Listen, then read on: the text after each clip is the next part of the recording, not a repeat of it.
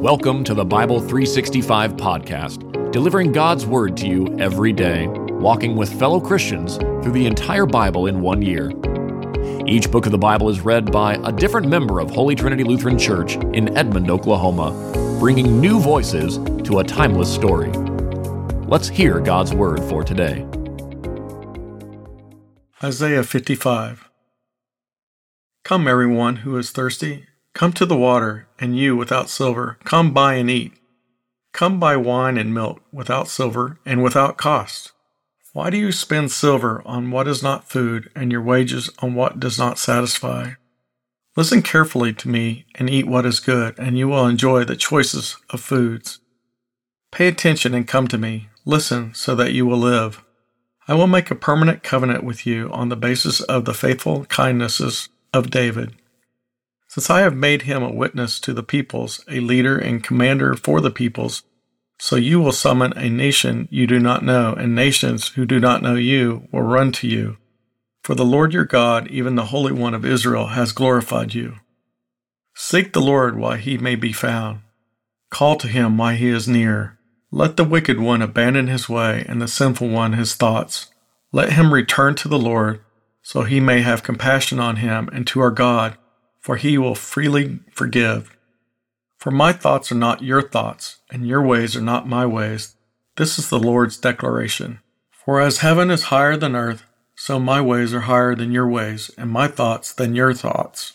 For just as rain and snow fall from heaven, and do not return there without saturating the earth and making it germinate and sprout, and providing seed to sow and food to eat, so my word that comes from my mouth will not return to me empty, but it will accomplish what I please, and will prosper in what I send it to do. You will indeed go out with joy and be peacefully guided. The mountains and the hills will break into singing before you, and all the trees of the field will clap their hands. Instead of the thorn bush, a cypress will come up, and instead of the brier, a myrtle will come up. This will stand as a monument for the Lord, an everlasting sign that will not be destroyed. Isaiah chapter 56.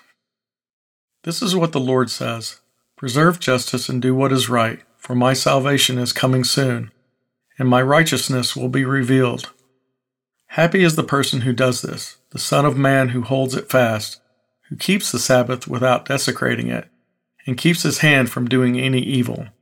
No foreigner who has joined himself to the Lord should say, the Lord will exclude me from his people, and the eunuch should not say, Look, I am a dried up tree. For the Lord says this For the eunuchs who keep my Sabbaths and choose what pleases me and hold firmly to my covenant, I will give them in my house and within my walls a memorial and a name better than sons and daughters. I will give each of them an everlasting name that will never be cut off. As for foreigners who join themselves to the Lord to minister to him, to love the name of the Lord, and to become his servants, all who keep the Sabbath without desecrating it, and who hold firmly to my covenant, I will bring them to my holy mountain, and let them rejoice in my house of prayer. Their burnt offerings and sacrifices will be acceptable on my altar, for my house will be called a house of prayer for all nations. This is the declaration of the Lord God, who gathers the dispersed of Israel I will gather to them still others besides those already gathered. All you animals of the field and forest, come and eat. Israel's watchmen are blind, all of them. They know nothing. All of them are mute dogs. They cannot bark. They dream, lie down, and love to sleep.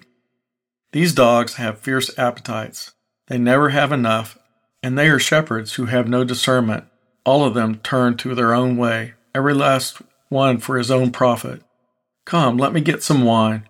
Let's guzzle some beer, and tomorrow will be like today, only far better.